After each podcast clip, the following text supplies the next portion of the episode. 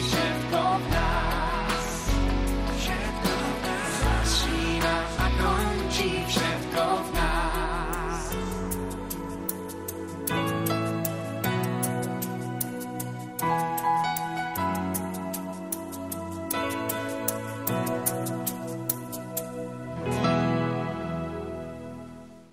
Jako vždy, jak jsme zvyklí, silná melodie a charakteristický projev. Jako jeden z mála v Česku snese označení hitmaker.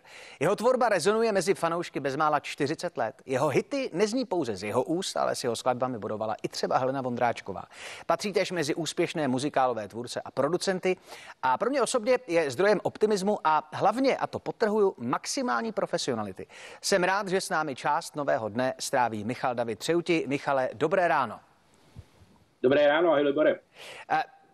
Je, je, je mi to až žinantní, ale nemůžeme vlastně začít něčím jiným, protože v Česku eh, se to řeší a bude se to řešit prostě a jednoduše koronavirus ovlivňuje i to nejradostnější pro interpreta, což jsou koncerty.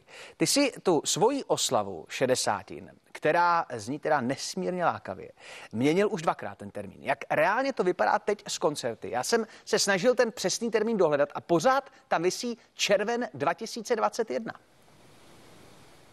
Zatím tam vysí červen 2021, samozřejmě to záleží na těch vládních nařízeních, jak se to eh, potom uvolňuje nebo bude uvolňovat a eh, momentálně je ten termín pořád platný, to je 11. 12. června. Nicméně už mám samozřejmě zblokovaný termín Poutu areně i na 11. 12. listopadu, takže uh, uvidíme, samozřejmě s mým fanouškům a příznivcům dáme včas vědět, bohužel není to eh, mm, ani moje vina, ani vina naší produkce nikoho, ale víme, jak to prostě je. Takže musíme hold ty koncerty stále posouvat, až prostě přijde ten čas, kdy se bude moct mět zase hrát a zpívat. Zmínil si o tu.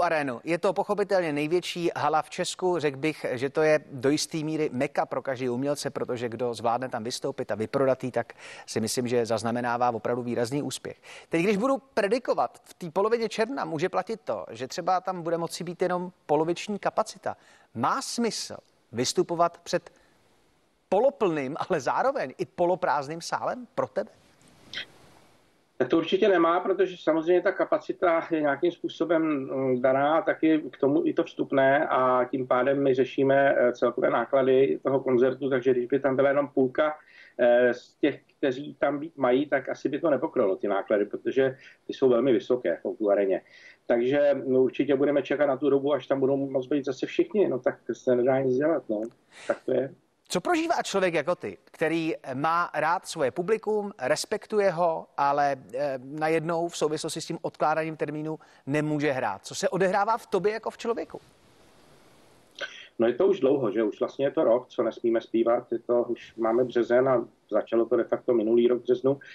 Takže e, já jsem měl ještě tu šanci v září si zahrát s kapelou pár koncertů open air e, pro vlastně maximálně tisíc diváků, což se nám povedlo ale už je to zase dalších půl roku a už máme takovou, my muzikanti, takovou tu frustraci trošku, eh, takže vytváříme něco ve studiích, vytváříme si nějaký další projekty, přemýšlíme nad tím, co budeme dělat dál a samozřejmě nad online koncertama. No, eh, k tomu se vlastně chci dostat, protože eh, když se člověk baví s tvými kolegy a, a s kamarády, eh, tak je jasný, že ten, kdo je na vrcholu té pyramidy, tak pochopitelně to je ten interpret. Na druhou stranu člověk sebou, co by interpret, nese celý tým, celou armádu těch, kteří třeba nejsou vidět tolik vepředu, ale jsou stejně tak jako ten interpret možná ještě daleko víc. Závislí na příjmech právě z koncertů a na mysli mám zvukaře, stage manažery, kapelu, v tvém případě pochopitelně kapelu Quattro. A v jakém stavu jsou právě tihle lidé, co pro ně znamená tahle doba, eh, aby, abychom všichni pochopili, že skutečně to není jenom pozlátko, který člověk vidí. Přesně tak, tak eh, samozřejmě ta kapela, hm, to jsou kluci, kteří normálně pracují třeba na nějaký jiný ještě eh, své aktivity, ne, ne, nejsou živení jenom z toho hraní. To je třeba věc, která je potřeba říct a určitě hm, ty koncerty jim nepřinášejí jenom ten finanční zisk, ale přináším tu radost, to je to důležitý. Takže ta kapela už strádá teď, proto já jsem vlastně uh, už nějakým způsobem s nima v kontaktu delší dobu a řešili jsme co a jak. Dál budeme dělat, takže jsme vymysleli právě změný online koncert, který by měl být 27. března teďko, doufám, že bude, že se nic nestane. No a ty kluci a samozřejmě i holky, který tam mám dvě, tak už se na to strašně moc těší. No. A nejenom oni, ale samozřejmě i moji fanoušci já zcela respektuji a souhlasím s tím, že když člověk nabízí plnohodnotný koncert, tak eh, je vstupný naprosto legitimní a logické je pouze na nás, na všech, jestli si ho pořídíme nebo ne. Takhle jednoduchý to je. Před chvílí minister školství mluvil o eh, nebývalý vlně hejtu, která se objevuje na sociálních sítích a stupňuje se to v posledních měsících. Eh, ty sám s tím máš zkušenost. Tak mě by zajímalo, co všechno obnáší právě přípazy, přípravy na 27. březen a na co se může divák, který si to dobrovolně zvolí a pořídí si vstupenku, těšit. Eh, to totiž není takový to eh, zpívání z obýváku, jestli se nemýlím. Přesně tak, já jsem rád, že jsi toto téma otevřel, protože eh, ty dobře víš a mnozí mý fanoušci to vědí, že vznikla jak si taková do, jakoby debata o tom, proč jsem dal vstupný vlastně na můj online koncert. A je to daný tím, že je to skutečně mm, normální, profesionální, regulární koncert se vším všudy, s technikou, s, se světelnou technikou, s letkama, s, samozřejmě s profesionálním eh, technickým mm, sborem, že jo, a tak dále.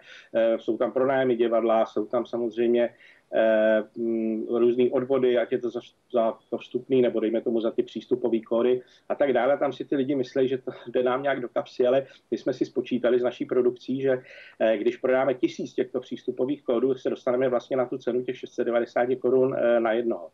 Já bych chtěl ještě říct, že těch 690 korun ale není jakoby vstupenka na osobu, ale že když si to pustí doma čtyři nebo šest lidí prostě na obrazovku, tak tu chvíli se to dělí už na šest a už to nestojí ta vstupenka 690, a jdeme tomu 120. Takže ono je potřeba to brát i takhle. Jo.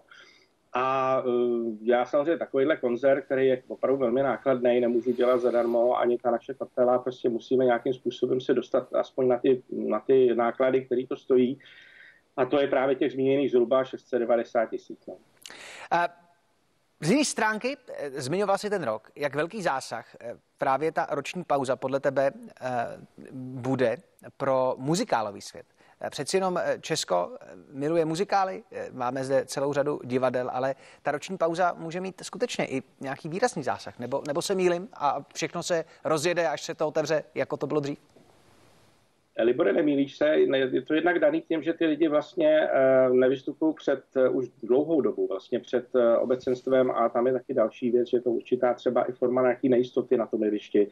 Ty lidi se musí zase trošičku zpátky vrátit, protože ty umělci, kteří jsou na tom jevišti, tak potřebují ten kontakt s tím publikem a když ho nemají rok, tak to skutečně je pro ně velice těžká práce v tu chvíli ho zase získat tu jistotu, nemít tu trému a tak dále. To je jedna věc. Druhá věc je samozřejmě ta jejich finanční záležitost. To je hrozně důležité. Ty lidi nežijou z ničeho jiného, než vlastně z, pokud jsou to muzikáloví herci, tak z toho, eh, co vyprodukuje eh, nějaká produkce muzikálová. My jsme jedna z nich, takže my, dejme tomu, máme v našem portfoliu zhruba 100 nebo 150 umělců, kteří prostě čekají na to, že jim dám nějakou práci.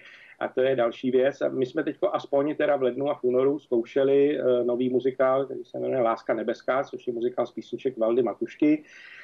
A uh, takže tam byla nějaká určitá forma toho, té možnosti se na tom jevišti nějakým způsobem zrealizovat, ale čekáme samozřejmě teď na tu dobu, kdy zase budeme v těch divadlech moct uh, mít diváky. Že? A to je. No, ať ta doba přijde co nejdřív, ještě jedna věc, která může být inspirativní pro všechny. Já jsem zmiňoval to, že eh, seš optimista. Tak kde bereš ten optimistický nátisk pro tuhle současnou dobu? Já nevím, já to mám v povaze, takže já jsem se takhle narodil. Já bych to přál každému, aby měl člověk takovouhle optimistickou náladu vždycky. Samozřejmě jsou i chvíle, kdy člověk ji nemá to pořád, že to je jasný, ale snažím se i třeba ty negativní věci, nebo když prostě přijde eh, nějaká špatná nálada, tak ji nějakým způsobem zazdít a snažím se nějak eh, prostě to otočit to dobrý.